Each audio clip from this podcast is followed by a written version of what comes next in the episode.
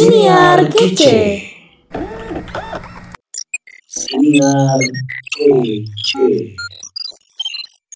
Kalian lagi dengerin Siniar Kece, sebuah siniar yang coba menyajikan obrolan asik seputar anak muda, karya, dan masa depan Indonesia.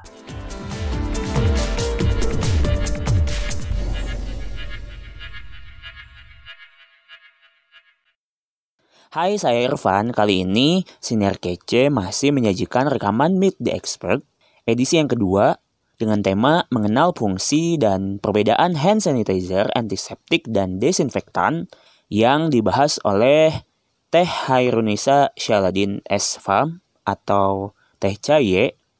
Beliau sebagai apoteker, founder Kelas Bunda Sehat, dan F I M enam belas. Diskusinya sendiri dimoderasi oleh Asa Ayazida, F I M dua puluh. Mari sama-sama kita simak kembali pemaparan pematerian mengenai tema tersebut. Juga dilanjutkan dengan tanya jawab dari para peserta Meet the Expert. Selamat mendengarkan.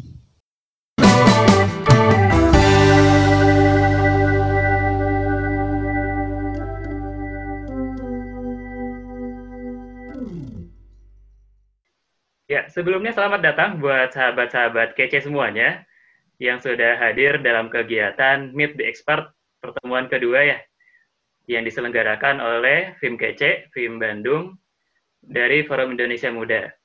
Nah, eh, pada malam hari ini kita akan sama-sama mencari tahu gitu ya, mempelajari sebenarnya apa sih itu ya desinfektan, kemudian antiseptik dan semacamnya, bedanya seperti apa, kemudian cara penggunaannya yang aman itu seperti apa gitu ya. Nanti akan dibahas secara mendetail oleh pemateri yang sudah hadir bersama kita, Kak Khairunnisa Syaladin, atau dipanggil juga Kak Caya ya, panggilan akrabnya. Ya, eh, Kak Caya ya. Bisa dada-dada, mungkin biar tahu ya netizen yang mana. Oke, ya itu dia. Oke, itu ya teman-teman semua. Eh, sudah ada dua puluh sembilan orang partisipan di sini. Dan kegiatan kita akan segera dimulai, mangga. Teman-teman yang uh, mengenal sahabatnya yang belum join bisa diajak. Audionya bisa dimatikan. Ya, sebelum kita mulai agenda kita pada malam hari ini, kita akan sama-sama agar lebih baik gitu ya kegiatannya.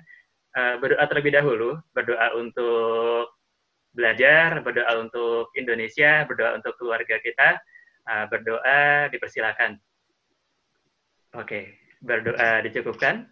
Ya, semoga di tengah pandemi saat ini gitu ya, kita bisa sama-sama saling menguatkan, bisa sama-sama uh, mengingatkan sahabat-sahabat kita dan melewati uh, corona ini dengan baik. Oke, uh, tanpa perlu menunggu lama, mungkin teman-teman juga sudah tidak sabar gitu ya untuk bisa mendengarkan materinya. Insya Allah materi ini akan berjalan selama satu jam ke depan, tiga puluh menit. Diawali dengan pemaparan dari pemateri kita, dilanjutkan tiga puluh menit lagi tanya-jawab yang sudah dikumpulkan sebelumnya di Google Form. Tapi kalau sahabat-sahabat nanti ingin bertanya, ada juga teknis yang akan dibacakan. Ya, uh, sebelumnya, agar teman-teman semua bisa lebih memahami bagaimana teknis kegiatannya, akan saya bacakan uh, teknis kegiatan kita pada hari ini. Insya Allah rundown-nya akan dimulai Uh, saat ini juga, gitu ya. Kemudian ada peraturan peserta yang perlu dipahami bersama-sama. Yang pertama, ketika kelas online sedang berlangsung, peserta diwajibkan untuk mematikan atau mute speaker di aplikasi Zoom. Ya, kalau yang belum tahu caranya nge-mute, silahkan dicari tahu, kayak gitu ya, bisa cari di Google atau tanya teman sebelahnya. Kemudian, peserta dimohon untuk tidak meninggalkan kelas online sebelum kelas tersebut selesai. Ya, biar kondusif. Ini juga mungkin bagian dari uh, adab kita dalam menuntut ilmu, kita dalam belajar, menghormati pemateri, menghormati peserta yang sudah hadir juga. Kemudian yang ketiga, bagi peserta yang ingin bertanya kepada pemateri saat kelas online berlangsung, bisa menanyakan lewat chat room di aplikasi Zoom. Nah, nanti silahkan teman-teman tanyakan di chat roomnya. Kemudian yang keempat, room chat pada Zoom ini hanya diperuntukkan bagi yang ingin mengajukan pertanyaan kepada narasumber saat sesi kelas dimulai. Jadi teman-teman mau update kabar, salam, dan semacamnya ditahan dulu, kayak gitu ya. Tidak salam bukan berarti kita tidak bersahabat. Ya, ini agar kelasnya kondusif, silahkan uh, chat room ini hanya digunakan untuk bertanya. Kemudian apabila hendak bertanya yang lainnya gitu ya, bisa ditanyakan juga di grup W A yang sudah ada. Yang keempat, peserta diperbolehkan keluar dari grup setelah mengisi form evaluasi yang akan diberikan oleh admin di akhir setelah sesi kelas online selesai. Nah, kemudian yang terakhir, uh, untuk teman-teman semua, apabila teman-teman sudah meninggalkan grup WhatsApp-nya dan ingin mengikuti kelas online lagi, maka teman-teman nanti diwajibkan untuk bisa mengisi lagi form pendaftaran yang ada di poster kegiatan. Kayak gitu. Jadi kalau misalnya teman-teman udah left, kemudian pengen join lagi, teman-teman diwajibkan untuk mengisi formnya kembali. Oke, itu uh, teknis peraturan kegiatan kita pada malam hari ini, agar kegiatan malam hari ini bisa berlangsung dengan kondusif. Ya, sebelum dimulai, mungkin saya juga hendak memperkenalkan diri gitu ya. Perkenalkan sebelumnya, nama saya Asa, Kimia I T B Angkatan dua ribu dua belas, FIM dua puluh, FIM Kece dua puluh, akrab dipanggil Asa, asal pernah ketemu gitu ya, Asa kenal dengan sahabat-sahabat semua. Insya Allah akan menjadi moderator untuk sesi malam hari ini. Dari pemateri kita, Kak Khairunnisa Syaladin, A P T S F A M gitu ya.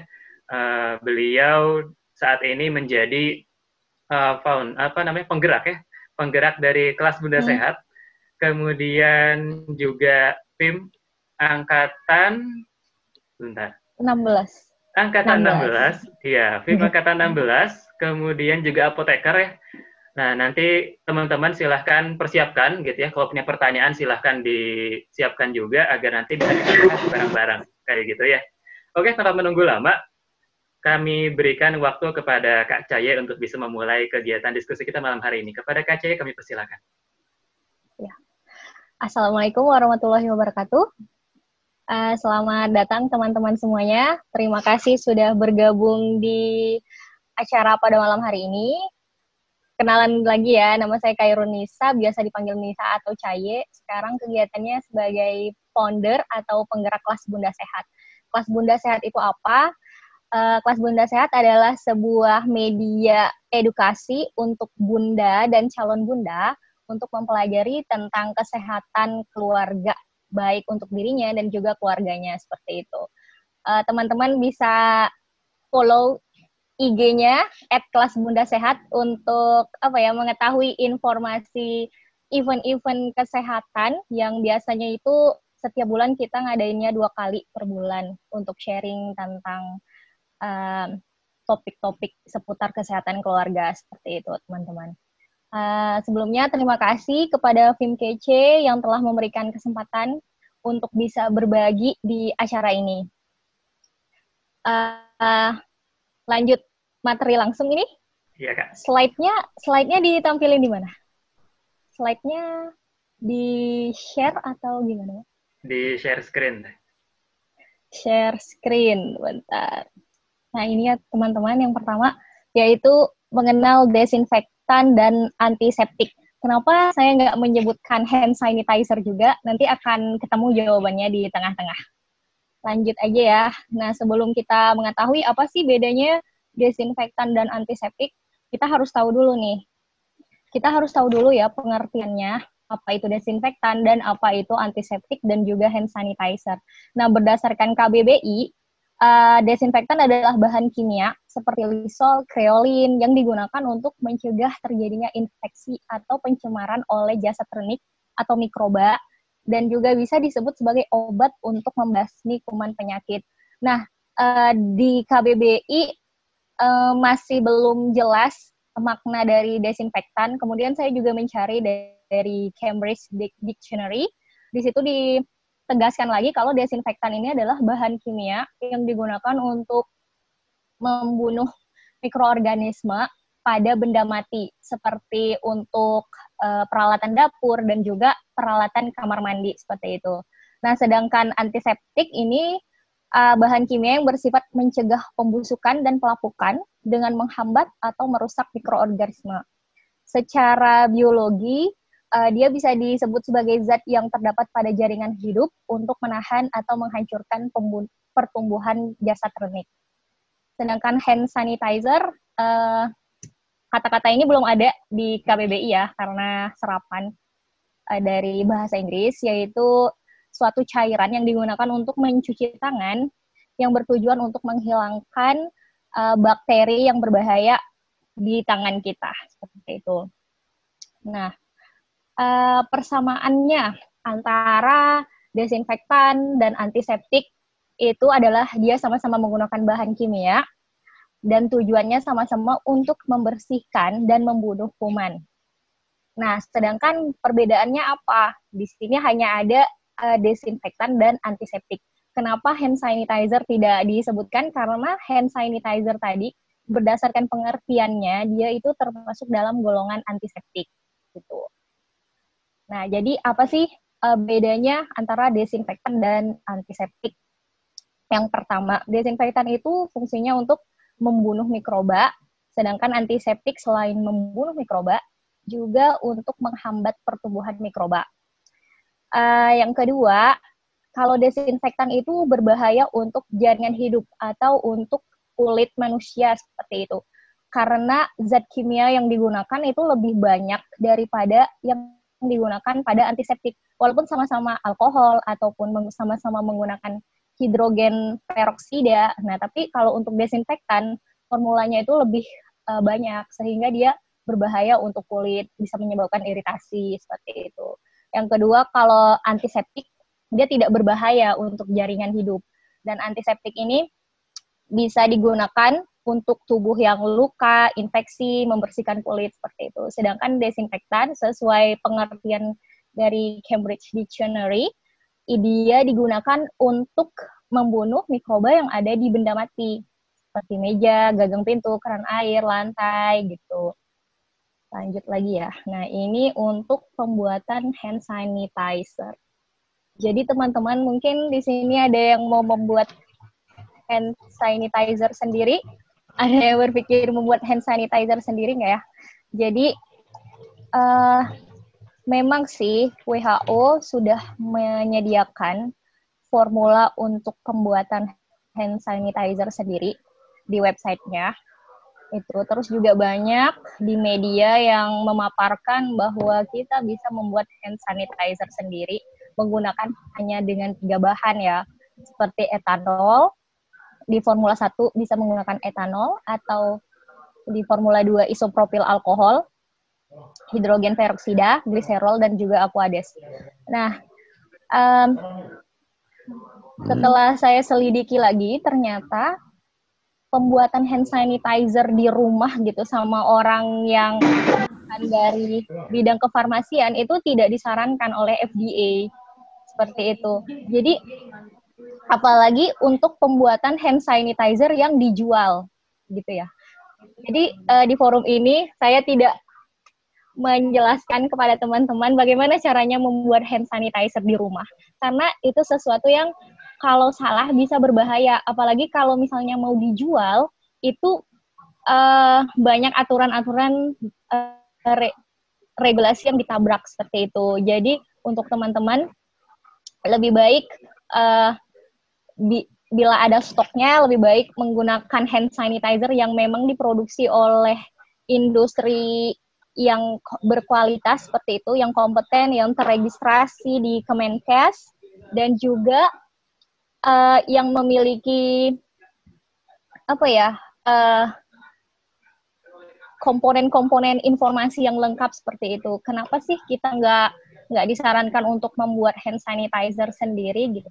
Yang pertama dari segi bahan bakunya, bahan bakunya itu ketika kita dapat dari supplier, kalau di rumah tangga itu kita nggak bisa mengecek apakah dia beneran etanol sembilan puluh enam persen, seperti itu. Apakah dia benar hidrogen peroksida dan benar gliserol, seperti itu. Nah, itu nggak ada alat yang bisa mendeteksi kebenaran bahan baku yang kita terima. Itu yang pertama.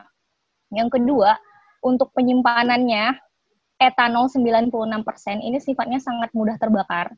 Jadi kalau penanganannya nggak nggak eh, sesuai dengan sifat eh, zatnya ini ya, itu bisa berbahaya kalau kita buat sendiri di rumah, seperti itu. Untuk uh, penggunaan airnya juga, di sini kan uh, disebutkan airnya itu at seribu mili. Nah, itu bukan ditambahkan seribu mili, tapi e, ditambahkan airnya seribu mili enggak, tapi gimana seberapa banyak air yang ditambahkan ke dalam formula hingga mencapai seribu gitu. Setelah dikurangi bahan-bahan yang lain. Nah, ini tuh e, banyak banyak apa ya? Banyak kemungkinan untuk terjadinya kesalahan dalam pembuatan hand sanitizer di rumah seperti itu.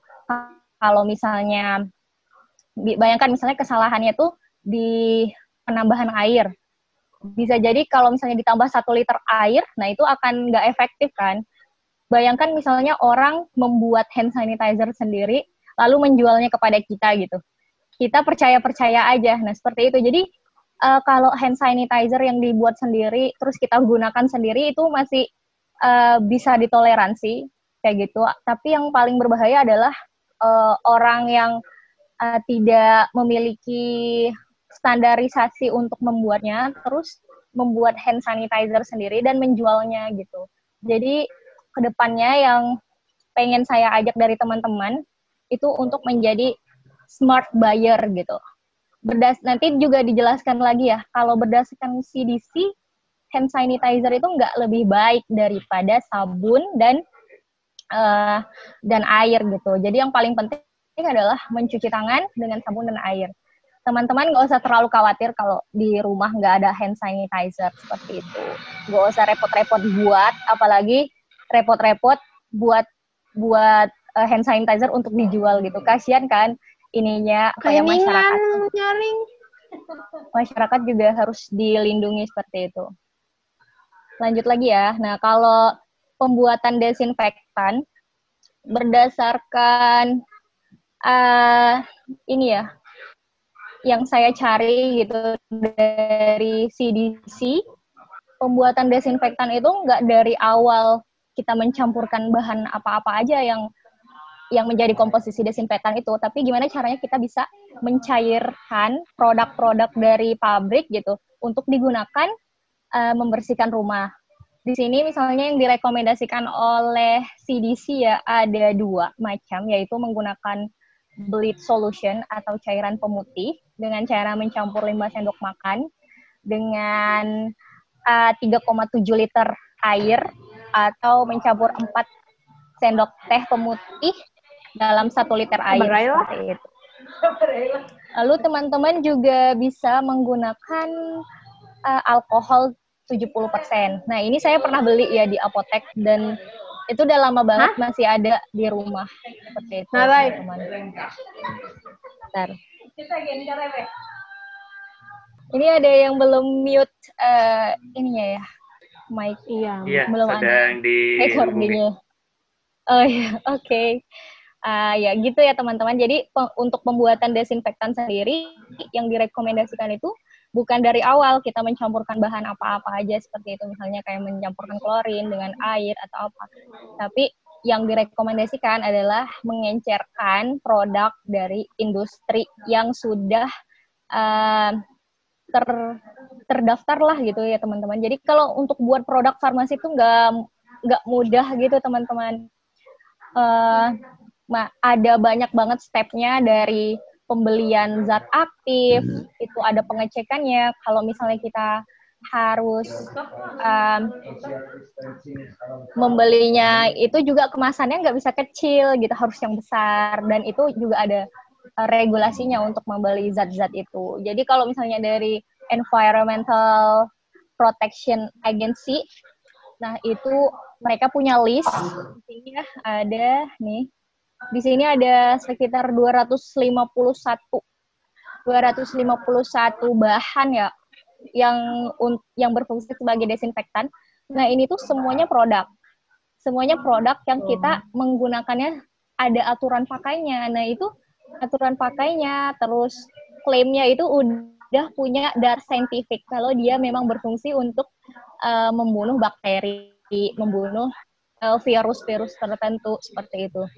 Nah, sedangkan kalau misalnya nih teman-teman menemukan uh, apa ya iklan penjualan desinfektan klaimnya efektif membunuh covid sembilan belas. Nah, itu harus dipertanyakan data saintifiknya ada atau enggak. Soalnya di seluruh dunia juga belum ada tuh uh, penelitian yang formulanya benar-benar efektif secara spesifik untuk covid sembilan belas, itu enggak ada. Sekali lagi teman-teman harus menjadi smart buyer, seperti itu. Uh, kalau dari apa ya, informasi kedokteran Jember gitu ya, saya temukan uh, mereka menggunakan Wipol, terus juga Bayclin, nah dicampur dengan air sehingga membentuk konsentrasi tertentu seperti itu. Nah itu baru bisa digunakan. Nah jadi kan kalau Bayclin dan Wipol itu udah jelas ya dia produksinya dari mana, terus ada quality control-nya, ada quality assurance-nya, seperti itu. Terus juga uh, di-approve oleh Kemenkes produknya, seperti itu. Jadi teman-teman harus uh, lebih jeli untuk memilih produk-produk yang memang teruji gitu. Kalau misalnya dari industri kan pasti ada data ilmiahnya kalau dia memang benar-benar efektif untuk membunuh kuman. Sedangkan kalau kita buat sendiri di rumah, nah itu masih diragukan. Gimana cara proses pengecekannya, nggak ada alat untuk mengeceknya itu beneran mengandung alkohol berapa persen. Nah, itu kan nggak ada uh, alkoholometer atau H P L C mungkin yang lebih canggih. Nah, itu nggak ada ya kalau misalnya kita buat sendiri atau kita beli uh, dari yang produsen yang membuat sendiri tapi uh, belum teruji kualitasnya, seperti itu. Nah, yang uh, terakhir kalau misalnya ini klaim secara spesifik meng, apa ya, menghambat covid sembilan belas. Nah, secara spesifik benar-benar diklaim seperti itu. Nah, teman-teman patut curiga kayak gitu. Nah, ini alasannya kenapa sih kita perlu menggunakan desinfektan. Desinfektan kan uh, tadi u- digunakan untuk benda-benda mati ya, seperti uh, gagang pintu di rumah kita. Kalau misalnya Uh, masih ada keluarga yang be- harus bekerja di luar rumah, seperti itu. Nah, kita harus uh, ya minimal sehari sekali lah menggunakan desinfektan di gagang pintu tersebut, seperti itu. Nah, di sini bisa kita lihat uh, ini dari, sebenarnya ada jurnalnya ya, tapi ini saya ngambilnya yang udah bagus gitu, dari I D N Times, pertahanan virus corona di berbagai benda. Nah, yang di kaca itu empat hari. Gitu, di kayu empat hari, di besi dua sampai tiga hari, di karton dua puluh empat jam.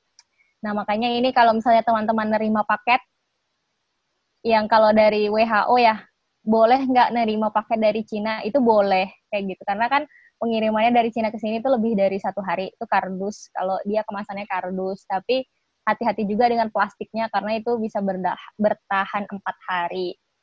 Terus di aluminium bisa dua sampai delapan jam, di tembaga empat jam, di udara tiga jam, dan di plastik bisa dua sampai tiga hari, seperti itu. Nah, makanya untuk menghindari virus-virus yang tertinggal di permukaan benda, kita membutuhkan desinfektan, seperti itu. E, sebenarnya kalau misalnya di rumah kita nggak ada riwayat orang yang sakit, itu nggak uh, perlu terlalu sering sih menggunakan desinfektan. Jadi kan dia juga ini ya punya efek samping gitu desinfektannya, seperti bisa menyebabkan uh, apa ya kayak terhirup gitu. Kalau terlalu banyak kan berbahaya buat tubuh kita, seperti itu. Jadi secukupnya aja, misalnya ada yang sakit perlu dibersih-bersihin, atau uh, seminggu sekali didesinfektan kalau misalnya ada uh, keluarga yang masih nggak stay at home, seperti itu. Atau ada yang flu atau pilek gitu, walaupun bukan uh, secara spesifik kena covid sembilan belas, seperti itu. Nah, ini cara menggunakan desinfektannya. Desain ini juga diadopsi dari websitenya C D C ya. Yang pertama itu bersihkan benda yang didisinfeksi dengan sabun dan air atau deterjen bila kotor. Jadi dibersihkan dulu, nggak langsung desinfektan, seperti itu. Agar apa? Agar lebih efektif nih cara uh, efek dari desinfektannya. Dikeringkan, lalu dibersihkan uh, lagi menggunakan desinfektan rumah tangga, seperti itu. Nah, uh, desinfektannya tipenya apa aja itu ada yang nanti teman-teman bisa lihat listnya di E P A gitu. Ada di yang tadi saya sebutkan ya ini. Nah, ini banyak banget. Nanti misalnya ada produk apa, dicek aja kandungan kandungannya itu ada yang sama atau enggak. Terus cara penggunaannya harus sesuai dengan yang tertera di labelnya seperti itu. Misalnya ada kejadian ya, di berita-berita nih ya, saya temukan bahwa uh, orang itu menyampurkan Bayclin dengan Wipol. Nah, itu ternyata karena kandungnya kandungannya si uh, Bayclin itu klorin, sedangkan si Wipol fenol, kalau dicampurkan malah dia hilang efek uh, membunuh kumannya, malah jadi nggak efektif. Jadi kalau menggunakan desinfektan, ya udah sesuai petunjuk penggunaan yang tertera di labelnya aja. Makanya kita sangat butuh produk yang benar-benar sudah teruji seperti itu. Jelas pemakaiannya seperti apa. Terus juga kalau misalnya kita mau cari lebih jauh, um, itu memang berdasarkan data ilmiah, dia bisa efektif seperti itu. Jadi teman-teman jangan me- mencampurkan Uh, beberapa desinfektan. Alkohol tujuh puluh persen juga udah boleh. Misalnya kita uh, punya alkohol tujuh puluh persen ini, saya punya di rumah, tapi itu udah lama belinya, nggak tahu sekarang itu masih ada atau nggak di apotek-apotek. Tapi ini lebih mudah sih ditemukannya, alkohol tujuh puluh persen seperti itu.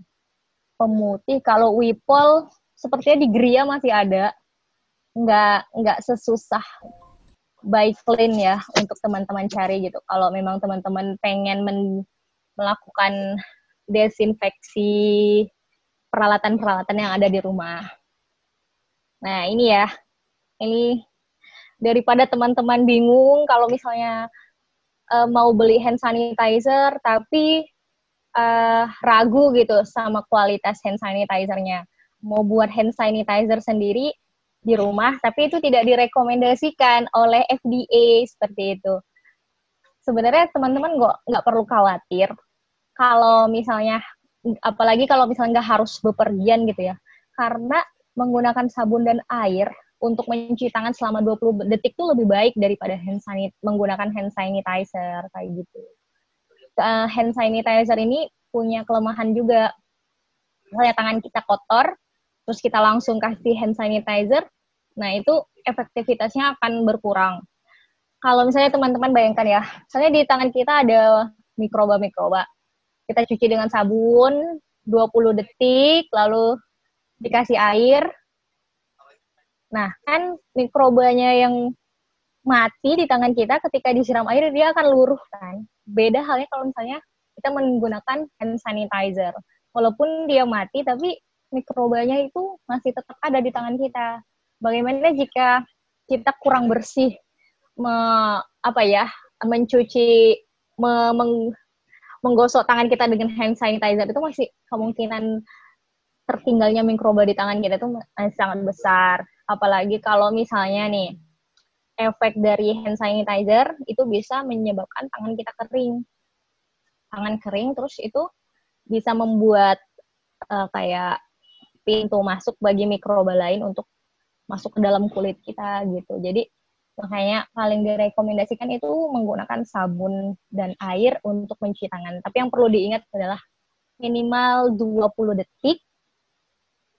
Ya seperti dua kali menyanyikan lagu selamat ulang tahun, seperti itu teman-teman. Cuci tangan sambil bernyanyi. Kenapa sih harus dua puluh detik? Karena ada penelitian ya, di lampu U V, kalau misalnya kita kurang dari dua puluh detik, itu kumannya masih tertinggal di tangan kita, seperti itu. Coba teman-teman evaluasi lagi selama ini, uh, cuci tangannya uh, udah dua puluh detik, detik atau belum, terus caranya udah benar atau belum. Jadi nggak usah terlalu khawatir kalau misalnya hand sanitizer ini langka gitu ya.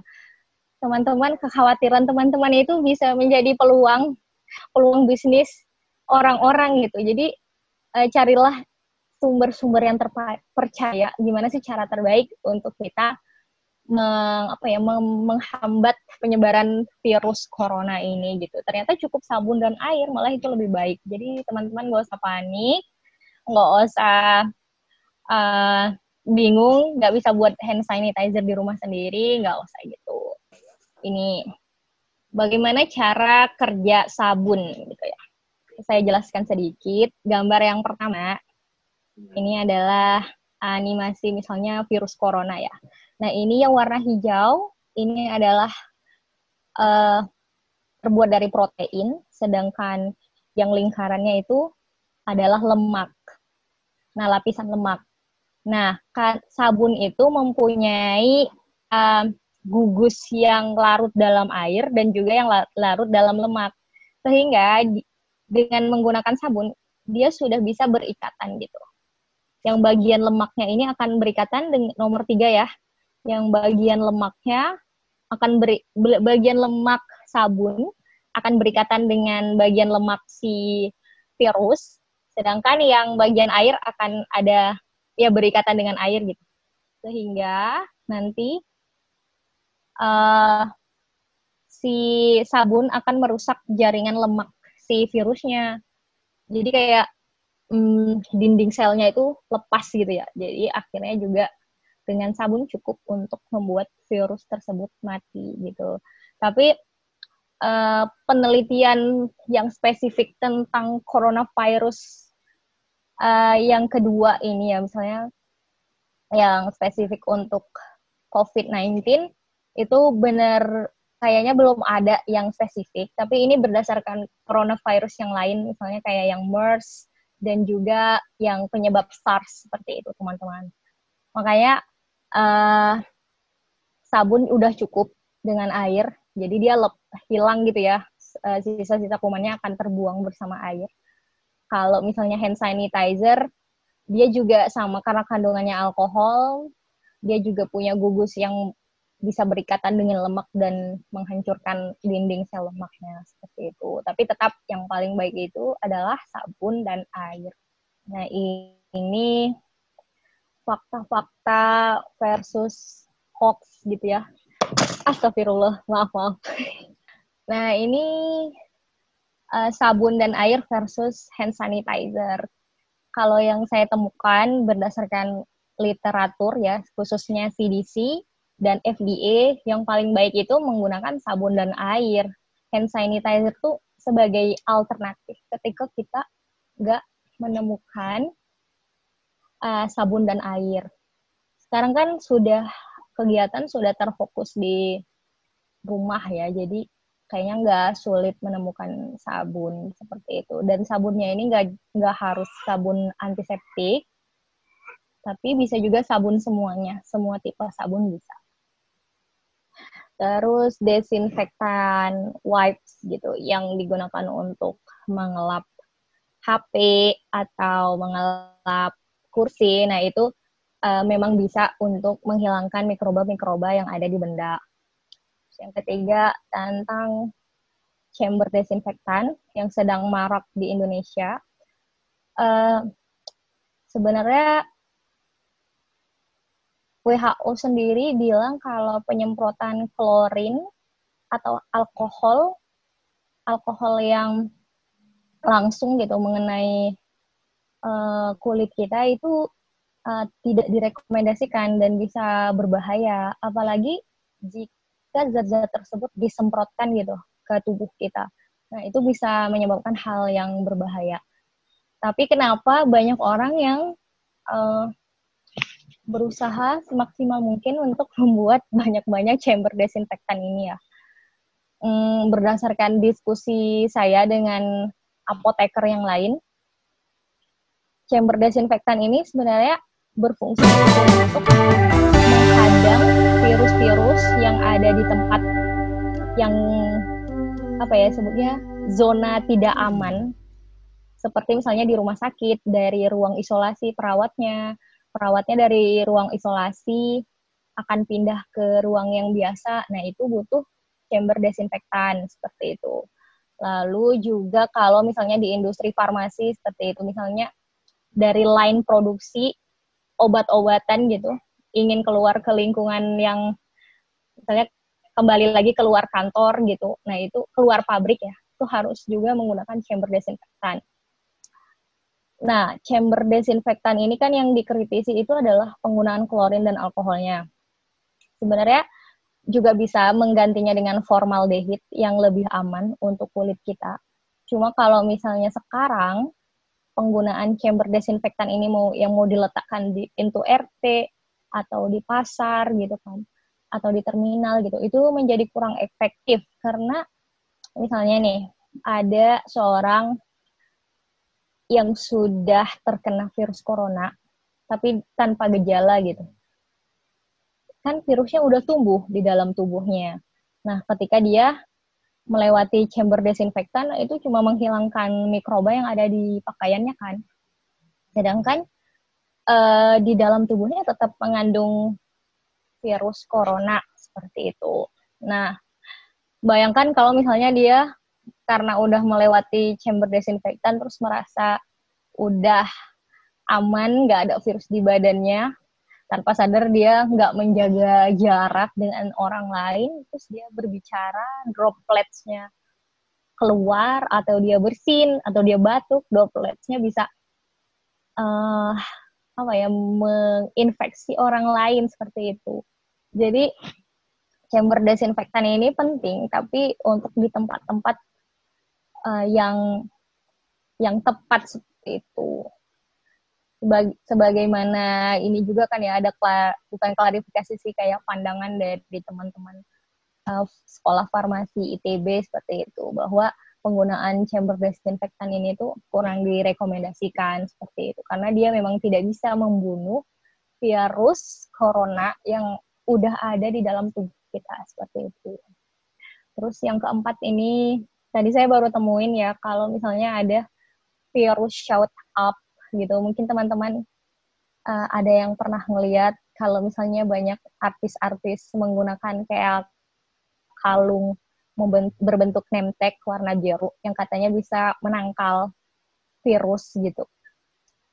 Dan isinya itu klorin dioksida yang mana dia pu- uh, punya ini ya, berdasarkan pemaparan para dokter gitu yang menanggapi isu tersebut, dia bisa memberikan efek samping yang tidak baik bagi tubuh. Jadi, nggak mungkin dong kita cuma pakai kalung gitu, bisa menangkal virus yang ada. E, misalnya ada orang bersin, ternyata dia positif corona, terus kena ke kita, karena kita pakai penangkal itu, terus jadi nggak ketularan. Nah, itu kayak impossible gitu kan. Jadi, sekali lagi teman-teman harus bijak kalau menggu- ingin membeli produk-produk yang klaimnya untuk covid sembilan belas, anti-covid sembilan belas itu harus lebih bijak lagi untuk mengecek kebenarannya gitu. Jadi jangan terpengaruh oleh sosial media atau artis-artis yang menggunakan, harus menjadi smart buyer seperti itu.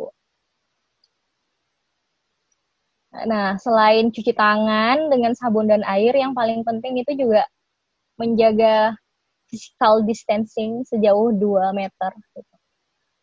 Bill Gates juga bilang kalau misalnya emang physical distancing itu uh, harus ada gitu, tapi kita bisa tetap socially connect gitu. Ya karena dia penemu ini ya dalam bidang informasi seperti itu teman-teman. Jadi nggak usah panik ketika nggak ada hand sanitizer. Terus cukup sabun, sabun apa aja dan menggunakan air. Terus juga ini kepotong ya, tetap ya melakukan apa ya, perbaikan nutrisi. Nanti akan ada juga di kelas selanjutnya gimana sih caranya untuk agar imunitas tubuh kita tuh tetap terjaga dengan nutrisi yang maksimal juga. Dan jangan lupa olahraga. Olahraga kemarin itu ada ya di kelas Bunda Sehat, pembicara salah satu pembicaranya salah satu dokter. Beliau bilang kalau misalnya ada yang bertanya gini, kalau jogging keluar rumah gimana, apakah itu berbahaya gitu. Sebenarnya tetap boleh jogging keluar rumah selama kita tetap menjaga uh, jarak gitu, sejauh dua meter dengan orang-orang. It's okay untuk olahraga di luar. Tapi kan bisa juga um, olahraga di rumah ya, bisa mengikuti tutorial YouTube, Uh, workout. Nah, itu banyak sekali. Teman-teman bisa menjadikan itu alternatif kalau misalnya takut keluar rumah gitu. Terus ini ada juga mencuci tangan pakai sabun, tidak merokok, jaga kebersihan lingkungan, memasak makanan dengan matang, dan juga uh, melakukan etika ketika batuk, bersin dengan menutup uh, hidung dengan lengan seperti ini ya. Terus juga uh, bisa menggunakan tisu tapi tisunya langsung dibuang. Seperti itu teman-teman. Demikian yang bisa saya sampaikan. Oke. Okay. Ya, seperti itu. Asa, ya. ya. Terlalu cepat enggak ya? Wah, maafkan ya kalau terlalu cepat. Iya, terima kasih banyak Kak Caya yang sudah menyampaikan materinya terkait tadi ya, desinfektan, kemudian antiseptik, kenapa juga nggak ada istilah hand sanitizer di sini yang kita bahas, karena tadi teman-teman mungkin agak direview sedikit, desinfektan dan uh, apa namanya, hand sanitizer, dan apa satu lagi tuh? Desinfektan antiseptik. dan antiseptik, antiseptik. iya, sama-sama membunuh iya. kuman, membunuh bakteri kuman. gitu ya, tapi kalau desinfektan itu berbahaya ya, bisa berbahaya buat tubuh, antiseptik itu tidak berbahaya, jadi hand sanitizer masuk kategori antiseptik ya. Kemudian yang berikutnya, teman-teman juga jangan lupa, salah satu cara efektif ya, bagi kita masing-masing buat menangkal virus ini dengan cuci tangan, dua puluh detik, dua kali lagu ulang tahun bisa gitu ya, selamat ulang tahun, dua puluh detik, okay. itu karena sabun itu lebih efektif ya, terbukti lebih efektif dari hand sanitizer, kayak gitu. Tapi kalau darurat, teman-teman bisa gunakan hand sanitizer. Oke, okay.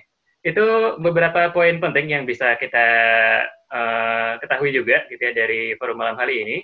Sebelum kita lanjut ke pertanyaan, akan saya ingatkan kembali buat sahabat-sahabat yang ingin bertanya, bisa silahkan menyampaikan pertanyaannya di room chatnya. Uh, kemudian bisa juga P M ke moderator. Nanti akan kita bahas bersama-sama apa saja yang bisa kita jawab gitu ya dalam kegiatan malam hari ini. Oke, okay.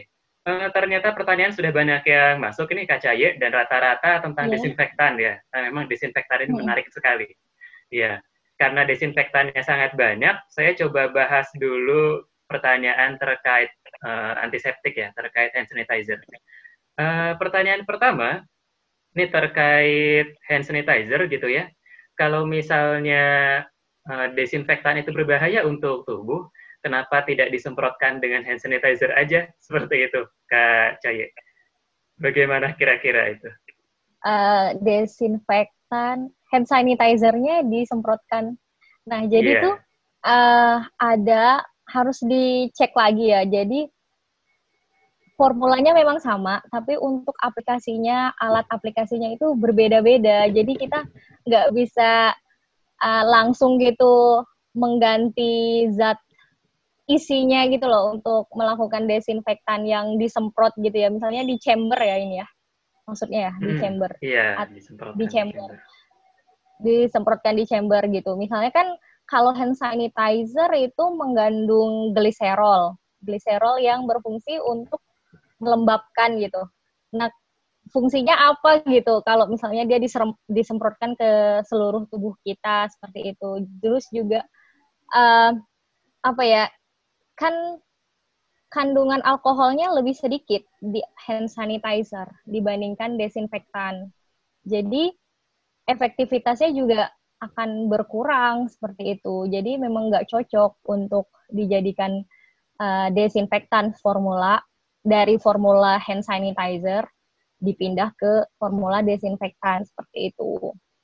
Terus juga kalau misalnya perlu diuji lagi sih formula si hand sanitizer-nya ini apakah bisa menggunakan alat penyemprotan seperti itu. Kan dia berbeda ya, kalau misalnya di farmasi itu harus hati-hati banget cara penggunaan, terus formula. Nah, itu harus dikaji benar-benar. Kita harus punya data yang Uh, tepat untuk bisa mengaplikasikan sesuatu gitu. Jadi harus banyak yang harus ditinjau sih seperti itu. Oke, ya terima kasih Kak Caya. Kita lanjut ke pertanyaan berikutnya. Nah, ini sudah masuk ya. ke desinfektan. Uh, pertanyaan ya. pertama terkait desinfektan, kalau misalnya kita kan selama ini berarti sudah tahu ya dari materi tadi bahwa desinfektan itu sangat tidak direkomendasikan ya untuk digunakan berulang, apalagi di tempat Uh, di mana-mana dipakai karena berbahaya. Lalu kira-kira bagaimana ya caranya agar kita ini bisa mengingatkan masyarakat mungkinnya yang belum tahu terkait bahayanya agar bisa uh, meminimalkan gitu ya penggunaan chamber desinfektan. Ya, caranya ya. Sebenarnya kan kalau misalnya saya sendiri edukasinya itu kan di uh, di sosial media gitu. Terus juga uh, seperti ke teman-teman yang punya akses ke teknologi, terus yang dapat info kelas ini gitu. Kalau misalnya itu udah menjamur ya di di masyarakat. Nah, itu kita butuh uh, otoritas yang lebih tinggi gitu. Misalnya uh, yang klari, bukan klarifikasi kayak surat edaran informasi I T B itu bagus banget untuk mengedukasi masyarakat, tapi sepertinya belum cukup. Kita harus uh, kayak mengedukasi kayak kepala desa, kepala R T R W, bahkan uh, kepala kecamatan gitu untuk uh, mengevaluasi lagi kegiatan-kegiatan yang ada di masyarakatnya seperti itu. Jadi harus berkolaborasi sih dengan pemerintah.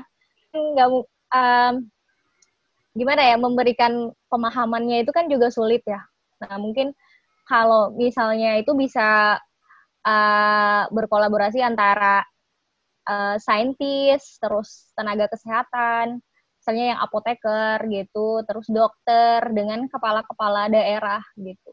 Kepala kepala kampung lah istilahnya seperti itu. Karena kalau misalnya udah menjamur seperti ini juga dan banyak pro dan kontra gitu kan. Ada orang yang percaya dan kekeh gitu. Nah, itu juga akan sulit kalau misalnya kita melakukannya sendirian gitu. Pertama kali sih kayak lebih enak top top to down gitu ya. Jadi kayak ke kepala camat atau kepala desa gitu. Tapi memang harus uh, dibuktikan dengan data-data yang ini sih, dilengkapi memang benar-benar data yang terbukti gitu, data-data saintifik. Dan tantangannya adalah gimana saintis ini menjelaskan dengan bahasa yang bisa dimengerti oleh uh, kalangan masyarakat. Di situ sih tantangannya. Oke, siap. Terima kasih Kak Caya. Jadi habis ini teman-teman jadi paham ya uh, bagaimana pentingnya nih teman-teman ini jadi ketua R W, ketua R T, gitu ya, kepala desa untuk bisa menyampaikan gitu ya yang baik, yang benar kayak gitu. Nah, kemudian yang berikutnya uh, masih terkait desinfektan, Kak Caya. Uh, uh, ada salah satu yeah. netizen, ini warganet, yang pernah melihat broadcast gitu ya tentang desinfektan menggunakan air pH dua koma lima. Nah, apakah itu efektif atau bisa digunakan sebagai desinfektan? pH dua koma lima. Sebenarnya yeah. yang harus ditelusuri adalah informasi dari produknya itu ya. Itu produknya dibuat dari siapa, klaimnya gimana, terus uh, yang bertanggung jawab siapa gitu. Nah, dari literatur yang saya baca itu belum belum saya temukan desinfektan yang berfungsi yang pH-nya dua koma lima seperti itu. Ada sebuah asam gitu. Ya, tapi itu digunakan di rumah sakit dan itu pH-nya dua koma delapan kayak gitu. Jadi mungkin perlu ditelusuri lagi de- dari produknya itu sih. Jadi kita bisa tahu dia itu berfungsi atau enggak dengan ngecek lagi kandungannya, terus sesuai enggak sama uh, sifat-sifat uh, kimianya gitu. Jadi kan kalau di farmasi itu anak kimia juga kan ya, M S D S ya, ada kan Asa ya. Nah gitu, yeah, misalnya yeah. kandungannya apa, terus dicek kayak gitu. Terus apakah uh, kalau misalnya dibuat orang buat produk kan dia pasti kalau ngeklaim sesuatu kan itu bisa ditelusuri ya, itu benar atau enggak seperti itu. Hmm, oke okay, ya. Sejauh Terima yang kasih. saya tahu, hmm. ya sejauh yang saya tahu itu yang pH sampai dua koma lima itu belum ada, adanya itu dua koma delapan dan itu untuk desinfektan peralatan-peralatan operasi seperti itu. Bukan bahaya oh, banget ya kalau misalnya untuk uh, benda mati tiba-tiba disemprotkan ke da- ke tubuh manusia. Dan itu juga asamnya tuh sangat sangat asam ya. Kalau misalnya kita uh, kena asam itu bisa jadi iritasi, bisa jadi panas, perih, atau bisa jadi juga kalau efeknya sangat buruk itu bisa terbakar seperti itu. Oke, siap. Terima kasih Kak Caya. Kemudian kita lanjutkan ke pertanyaan yang berikutnya. Mau menambahkan?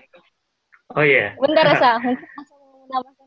Kimia seperti apa kalau misalnya yeah. efek asam pH-nya dua setengah ke tubuh itu kan gimana? Iya, benar tadi seperti dikatakan Kak Caya gitu ya. Jadi kalau misalnya kita menggunakan uh, larutan apapun gitu ya yang terlalu asam, itu biasanya minimal itu bikin kita iritasi kayak gitu ya. Bisa ada rasa terbakar dan semacamnya, tergantung asam yang digunakannya juga. Jadi ya kalau bisa ada broadcast apapun kita klarifikasi gitu ya, coba cari tahu infonya. Bisa juga mungkin kita tanya di grup WhatsApp uh, Meet the Expert gitu ya. Oke. Okay.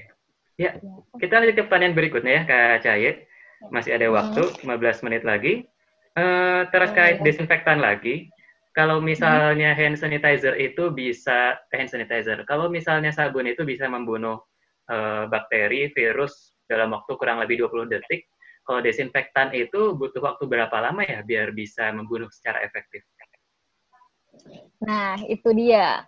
Kalau berdasarkan list dari Environmental Protection Agency, lagi-lagi itu balik ke uh, petunjuk pemakaian dari desinfektan itu sendiri.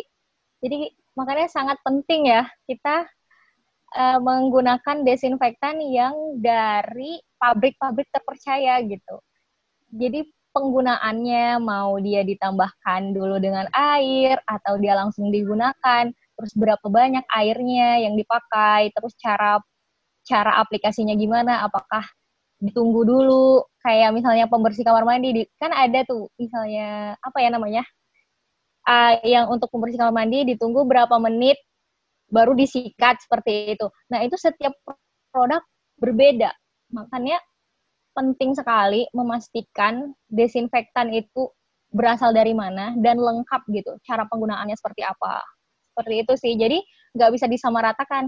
Desinfektan kan yang berdasarkan list E P A itu aja banyak banget ya produknya. Terus kandungan-kandungannya itu berbeda. Nah, harus dicek lagi. Dia itu kandungannya apa, terus cara pemakaiannya gimana. Nah, itu semua tertera di kemasan sih. Nah, paling penting itu teman-teman.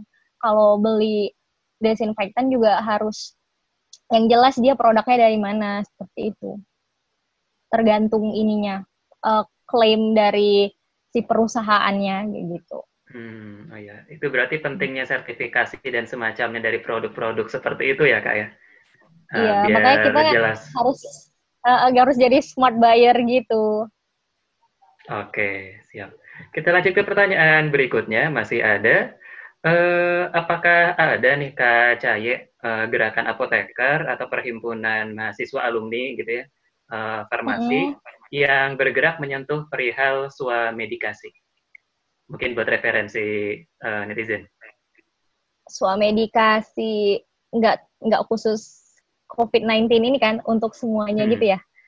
Kalau misalnya itu biasanya sih ada di sosial media sih yang saya tahu, dan juga Uh, ya sosial media, misalnya halo apoteker dot i d seperti itu, itu adalah suatu platform dari apoteker-apoteker se-Indonesia yang fokus ke edukasi masyarakat tentang obat-obatan, dunia kefarmasian, alat kesehatan seperti itu. Jadi bisa konsultasi di halo apoteker dot i d. Uh, dan selanjutnya teman-teman juga bisa tanya-tanya ke Kelas Bunda Sehat, tapi itu timnya baru sedikit, jadi insya Allah nanti kedepannya akan merekrut uh, lebih banyak apoteker lagi, seperti itu.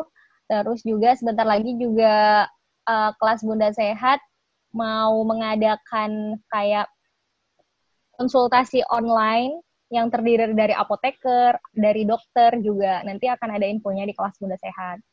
Atau yang ada ikut apa ya kelas ini kemarin bersama Kang Tantri. Nah, Kang Tantri itu juga punya platform edukasi uh, Meds On. Teman-teman bisa tanya-tanya juga di situ. Tapi itu mungkin dokter ya. Kalau misalnya halo apoteker dot i d itu yang apoteker semua seperti itu. Uh, sebenarnya kalau misalnya di U G M sendiri, itu rutin sih waktu sebelum ada wabah coronavirus ini. Terus juga pas masih awal-awal ketika kita belum diminta untuk menjaga jarak gitu-gitu, U G M aktif itu menyebarkan informasi-informasi terkait uh, virus corona seperti itu. Jadi sebenarnya banyak kok yang uh, tempat uh, apoteker-apoteker melakukan edukasi ke masyarakat seperti itu. Oh iya, satu lagi, satu lagi. Yang paling penting itu di apotek. Jadi, kalau misalnya teman-teman ke apotek, tanya aja ada apotekernya nggak? Nah, salah satu fungsi uh, vital seorang apoteker, itu ya ketika dia berperan di apotek, salah satu tugasnya itu melakukan suami medikasi kepada masyarakat. Seperti itu. Cuma kalau misalnya ada lagi wabah seperti ini, mendingan teman-teman uh, bisa ikut forum-forum online-nya saja terlebih dahulu. Seperti itu. Oh iya, itu tadi uh, teman-teman gitu ya, uh, media sosial yang bisa teman-teman follow untuk mengikuti perkembangan terkini gitu ya, dari apoteker, perhimpunannya, dan lain-lainnya. U G M juga ya, suka mengadakan. Nah, kemudian yang berikutnya, masih ada beberapa pertanyaan lagi, Kak Caya. Nah, ini terkait ya. Mungkin penanganan di keluarga. Bagaimana tipsnya hmm. untuk bisa mengamankan gitu ya, anak-anak usia balita mungkin satu sampai dua tahunan gitu ya, dalam menggunakan desinfektan, hand sanitizer, dan semacamnya. Sebaiknya untuk usia tersebut menggunakan apa ya?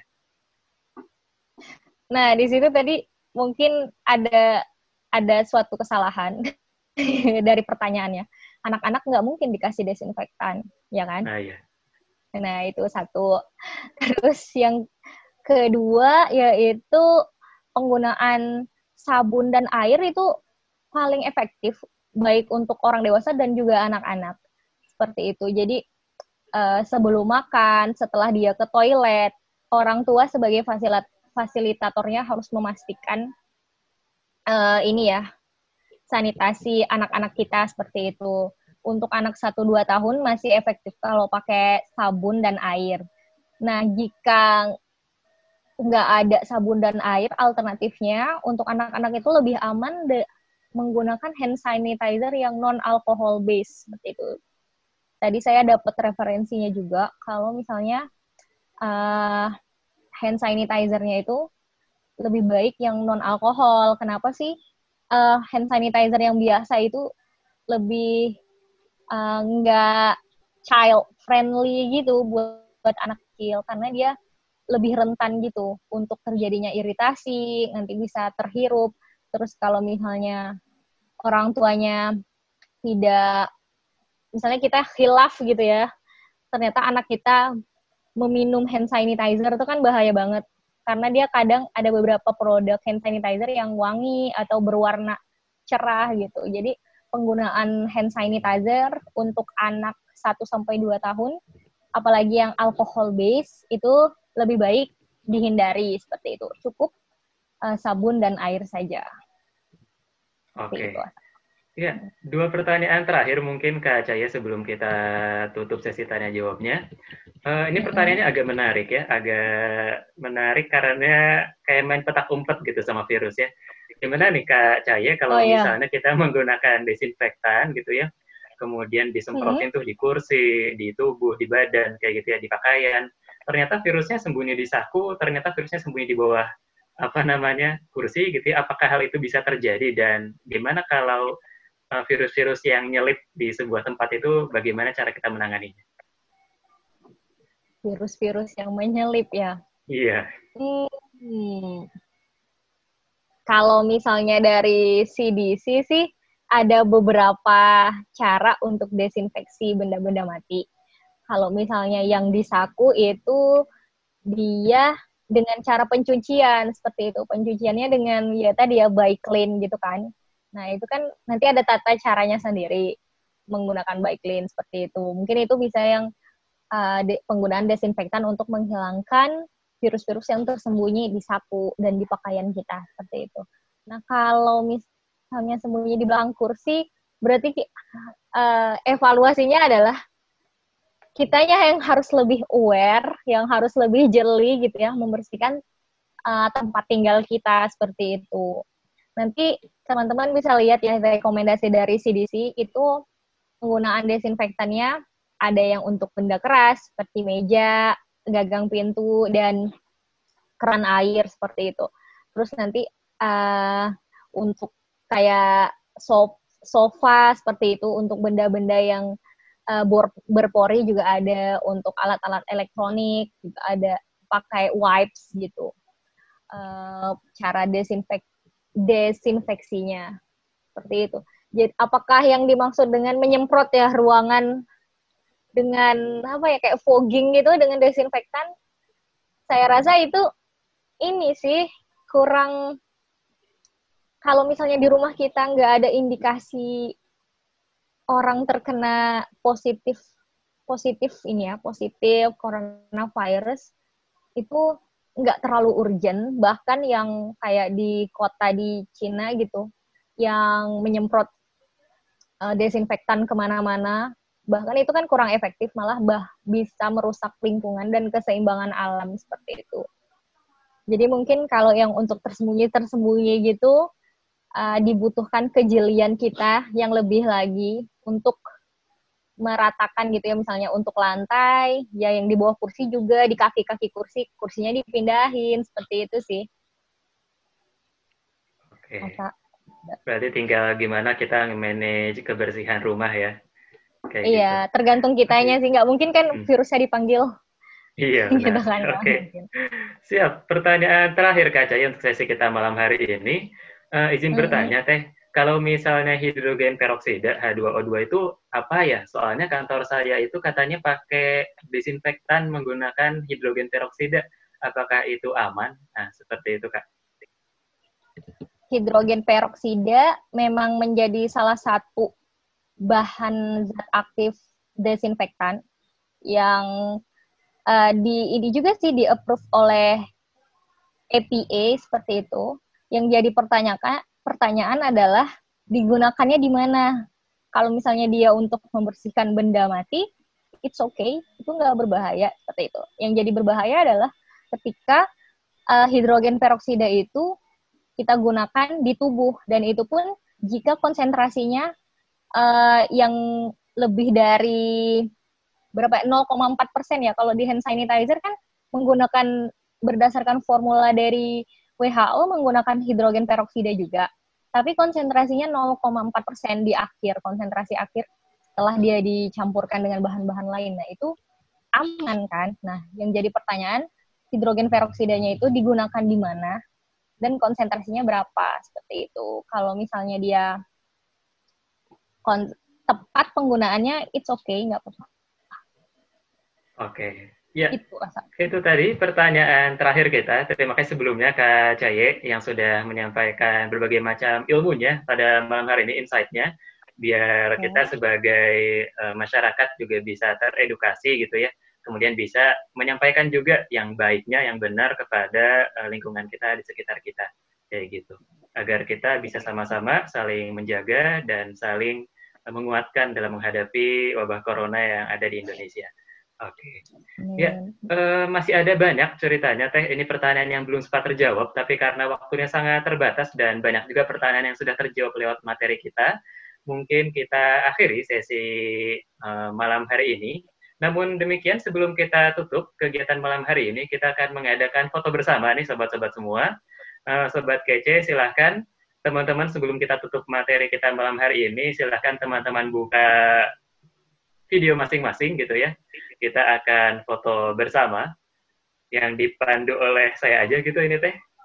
Iya, dipandu sama saya, silahkan teman-teman buka semua. Kita akan screenshot gitu ya. Uh, anak-anak muda, anak-anak luar biasa di sini yang sudah mengikuti kegiatan malam hari ini. Oke, okay. Silahkan dibuka. Ya, dihitung sampai lima ya, dihitung sampai lima. Silahkan. Kita akan foto sebentar. Gallery view. Oke, okay. Ya, yeah. Sudah semuanya ya. Oke, okay. Silahkan yang mau foto bersama dibuka videonya. Kita foto bersama, dihitung sampai tiga. Gunakan gaya terbaik masing-masing. Ya, satu, dua, tiga. Oke. Ya, ganti gaya lagi terakhir. Ini metode terbaru ya, foto studio. Silakan satu, dua, tiga. Oke, ya. Ya, terima kasih banyak kepada sahabat-sahabat semua yang sudah uh, mengikuti kegiatan kita pada malam hari ini dengan sangat baik, gitu ya. Atas partisipasinya. Uh, jangan lupa ini baru sesi kedua teman-teman dari kegiatan Meet the Expert kita. masih ada beberapa sesi ke depan yang bisa teman-teman ikuti secara gratis ya, alhamdulillah gratis.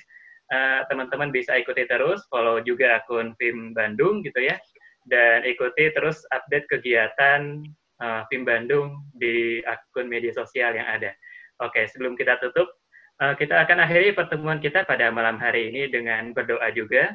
Mari kita berdoa sama-sama untuk Indonesia, untuk kita, untuk saudara-saudara kita, agar kita bisa sama-sama melewati pandemi corona dengan baik. Berdoa dipersilakan. Ya, terima kasih. Sebelum ditutup, teman-teman, jangan lupa nanti untuk mengisi forum evaluasi dari kegiatan Meet the Expert kita, uh, agar nanti panitia, pengurus, kita bisa sama-sama mengembangkan terus ya kegiatan ini menjadi lebih baik untuk sahabat-sahabat semua. Oke, okay. uh, itu mungkin dari saya sebagai moderator. Barangkali dari pengurus F I M Bandung ada pengumuman. Dipersilakan. Tutup aja, Kang. Tutup saja? Oke, okay. Iya. Yeah. Oke, kita tutup pertemuan kita pada malam hari ini. Terima kasih untuk sahabat-sahabat semua yang sudah hadir. Kurang lebihnya mohon maaf, saya sebagai moderator, dan juga terima kasih kepada Kak Caya sebagai pemateri dan sahabat-sahabat semua yang sudah hadir. Uh, kita tutup. Assalamualaikum warahmatullahi wabarakatuh.